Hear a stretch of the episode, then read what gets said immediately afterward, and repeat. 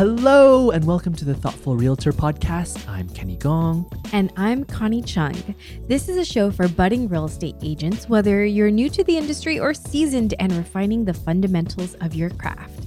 We share practical tools and personal stories with the vision to take our time to give you time, the most valuable resource of all. And in today's episode, we're talking about our sources for story inspiration. Mm-hmm. So, when we talk about stories and the power of stories, the first thing that often comes to mind is why are stories so important? Right. Mm-hmm. I mean, as realtors, rarely do we think about stories. I bet for many of us, we may sometimes think of other people's stories, Mm-hmm. like the story of a home, the story of why our sellers are moving, or of course, the stories our buyers write in their love letters to sellers when submitting an offer. Yes, those are some of my favorite stories. They're so fun to read. Some of you may think, "Oh, you know, why would I why would I need to think of our stories?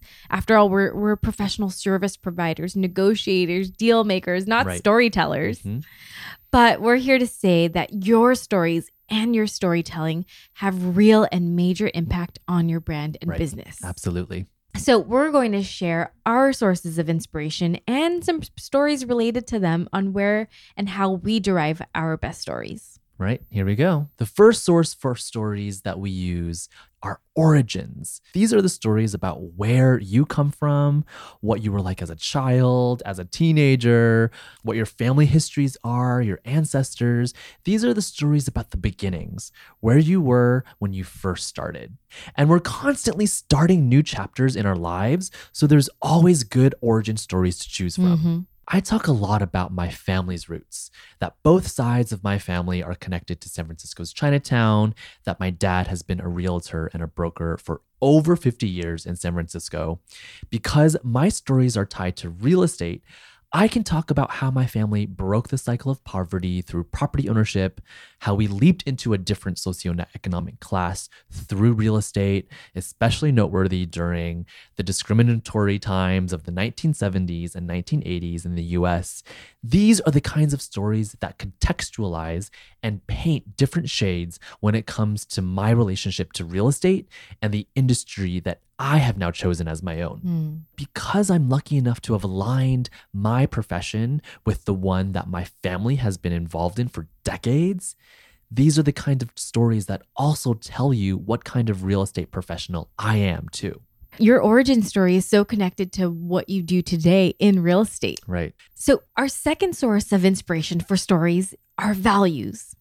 There are guiding principles, our belief systems. Our values guide our decision making, and our actions reflect our values. hmm So, I've always valued independence, and much of that is connected to financial independence, especially in romantic relationships. Mhm.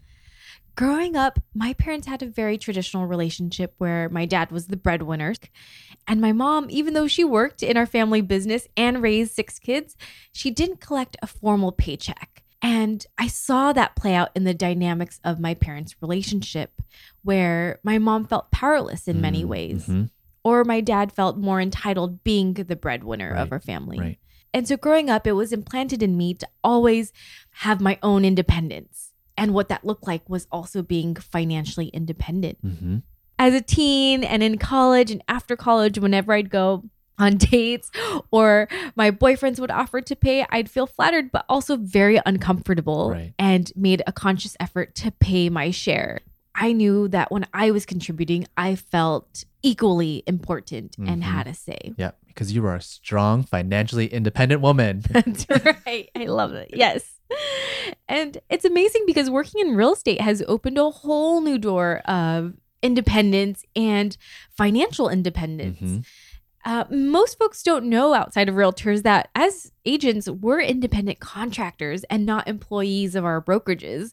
We're the CEOs of our business. We're responsible for, for everything from A to Z. It's also incredible in real estate. There's no ceiling to how much you can make or how successful you can be. And it's amazing to think about how all of that is tied to your value of independence and how that that experience of you seeing codependence in your family's relationship, how that has blossomed into what now looks like today for you, your own financial independence. totally that valuing financial independence has really given me so much joy and satisfaction in being able to empower not only myself, but others Mhm. to seek that out as Yeah. well through the channel of real estate. Right. So, the third source of inspiration for stories is struggles. So, struggles, as we all know, is part of life, isn't it? Mm-hmm. These are the stories where you're able to get really real and really vulnerable.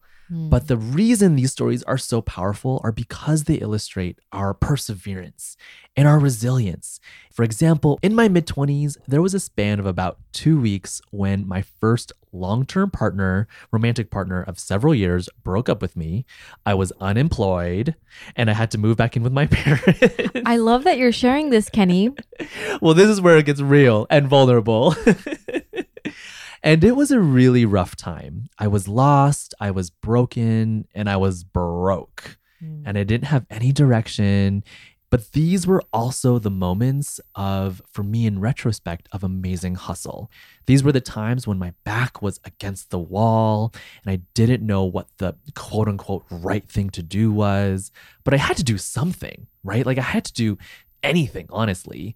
This was the time that I also turned to real estate. When I talk about my transition to real estate, I don't always go into this kind of detail, but Mhm. these were the trying times of real struggle that ultimately resulted in my resilience and my Mm. grit. This is one of the biggest reasons why I love real estate. There are so many agents out there who got into the industry with their backs against the wall because real estate can open up doors for people who have nothing but grit and hustle and the burning desire to make something of themselves, oftentimes out of sheer necessity. Some of the best producers, some of the best agents in our business are the ones that have really overcome such amazing struggles in their lives. Oh, totally. I love when agents share how they got into real estate, especially as you mentioned, when they had their backs up against the door and really mm-hmm. just pushed through sheer grit and hustle. Yeah. Because I think there's a big misconception with realtors always coming from having a ton of money Yeah. and just big network Yeah. and having it all figured out when in actuality so many do come from this place of like all right i've got not much and like let's just give Let's this a go, go. and see and seeing so many of our colleagues just thriving Yep. knowing where they've come from Right. Right. is It's phenomenal Incredible. My gosh. okay so our fourth source of inspiration for stories is people. And while it may sometimes be hard to talk about yourself, I know it's a lot easier to talk story about other people. And thinking through your people stories, think who are the people who have impacted your life in one way or another? hmm Who are the people who motivate you, Right. who drive you to do what you do? hmm I was back home in LA visiting my family one day, and in the kitchen, I noticed my mom doing a funny little dance and looking a bit uncomfortable. And I realized that she had a pee so bad, but that she had been holding it the entire time while she was preparing a meal for our family. And I was like, Mom, come on, go pee. What are you doing holding it? And you know, that dance was very familiar because it was not the first time that, that that's happened hmm my mom is the type to always put others before herself, hmm even like cases like this at the detriment of her own health. And it worries me. I worry about her health because, as a mom of six kids, she's rarely taken a break for herself, and so much of it has become learned practice. Being a new mom, I catch myself in the same pattern of her and doing things for other people, whether it's Mia, it's if it's not Mia, it's taking care of clients or taking care of the business or doing something around the house. So often that I forget, like, oh, what are my needs? This reminds me of the safety precautions before you're about to take off, where they tell you to put your oxygen mask on Yep. first before Yeah. helping others. I need to remind my mom of this and also myself as parents, as moms, as partners, as realtors, as service providers, as women. We're constantly taking care of others. But really, in order to provide the best care, the best service, and sustain this, we really have to take care of ourselves first. I'm thinking of people and the stories you can share related to them. It can be why they motivate you, how they motivate you. And in this case, for me, my mom's taught me plenty of lessons, and I can, I have so many great stories of her to share. And this is what's so amazing when you're talking about stories revolving people. it's that the people that are around us are just reflections of us right? Like they say so much Mm. about us, they say so much about who we are.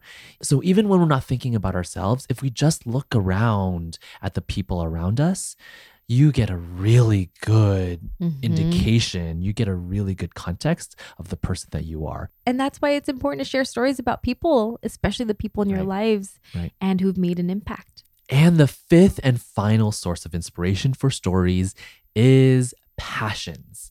So these are the stories about what you do in your free time, what activities give you the most joy. This could be hobbies or or volunteering, maybe you do something in your community purely because you just love it. Your passions speak to your world view and how you think about the world and your place in it.